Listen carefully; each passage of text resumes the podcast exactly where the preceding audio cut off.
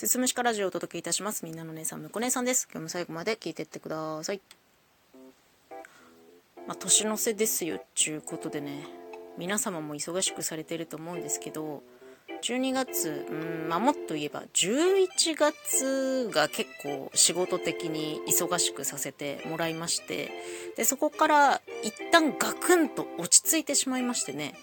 まあ、その、こう、落差みたいなもので、ちょっと心をやられちゃったの。個人的にね。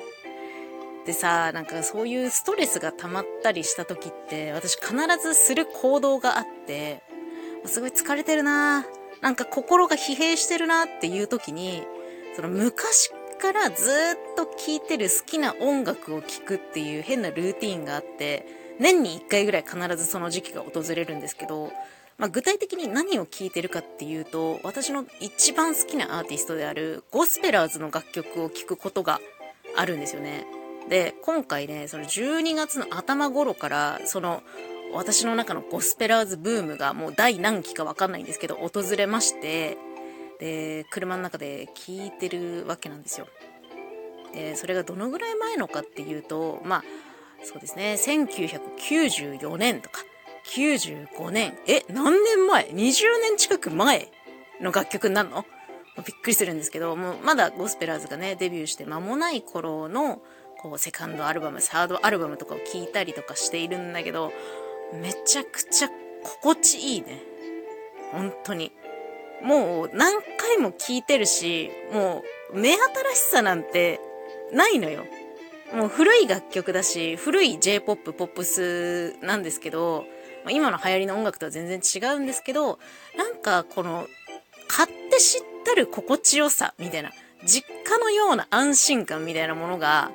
すごくあって、もう歌詞見なくても全部の曲歌えるよっていうぐらいかなり聞き込んでるんですけど、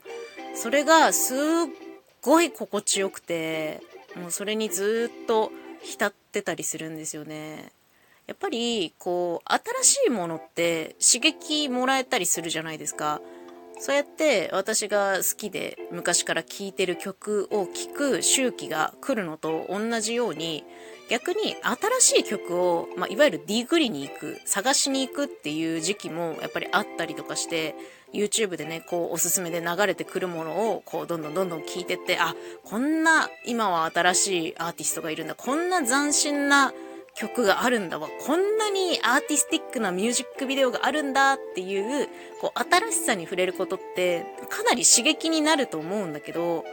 なんかそれと相対するように、昔から聴いてるものとか、もう本当に細かい部分までよく知ってる、もうコーラスのね、この一節すら全てを歌い切れるぐらい、よく知ってる曲っていうのが、すごいこう、リラックスするんですよね。まあ、やっぱり、こう疲れてる時とかっていうのはね刺激っていうよりかはそういう安心感とか安定感みたいなところが落ち着くのかなっていうのはすごい思っていてだからね疲れてるなとか今こう忙しくされてると思うんですけど今なんかこう癒しが欲しいなっていう人は是非ねこう中学生の頃とか高校生の頃に何度も聴いたあの曲みたいなのを聞くのおすすめしたいなと思ってます。それと今もう一つハマってることがあって、私漫画大好きなんですけど、今ね、その漫画でも同じことが起きていて、大好きな漫画ってこう何回も何回も読み返しているんですけど、もう読み飽きただろっていうような漫画も読み返したりしてるのね。で、今読んでるのが吉永文先生の大奥ですね。あの、江戸時代、えー、徳川幕府に設けられた大奥の男女逆転バージョンの物語なんですけど、それもすっごい好きで、今まで何回も何回も読み返してるんですけど、またそれ読んでる。で、また、あー面白いってなってる。吉永文天才かよってなってる。面白いね、多くね。で、まあ、漫画に関してはね、その曲とはちょっと違って、読むたびにこう解釈が変わってきたりとかこう新たなシーンを見つけたり新たなセリフの一節を見つけてあここはこういうつながりがあったのかとかっていう展開がね見られたりするのは結構楽しかったりとかしますね。だからね本当にまあ漫画もそうだし音楽もそうだしもう何でもそうなんですけどもう昔を懐かしむっていうこともそうだしやっぱ知ってるもの展開の分かるものもう先の分かるものの安心感に触れるのって結構大事だなと思いましたね。今もまだゴスペラーズ継続して、ね、昔古いのから順番に聞いてってるんですけど今だいぶね現代に近づいてきたんですけどまだもう一周ぐらいするかもしれない。今年いっぱいかけてね。あとは漫画何読もうかなって思いながら本棚を眺めてみたりしていますよ。今日はね最近ちょっとハマっている昔を懐かしむ古き良きを知るみたいなねことをお話しさせていただきました。最後まで聞いていただいてありがとうございます。また次回もよろしくお願いします。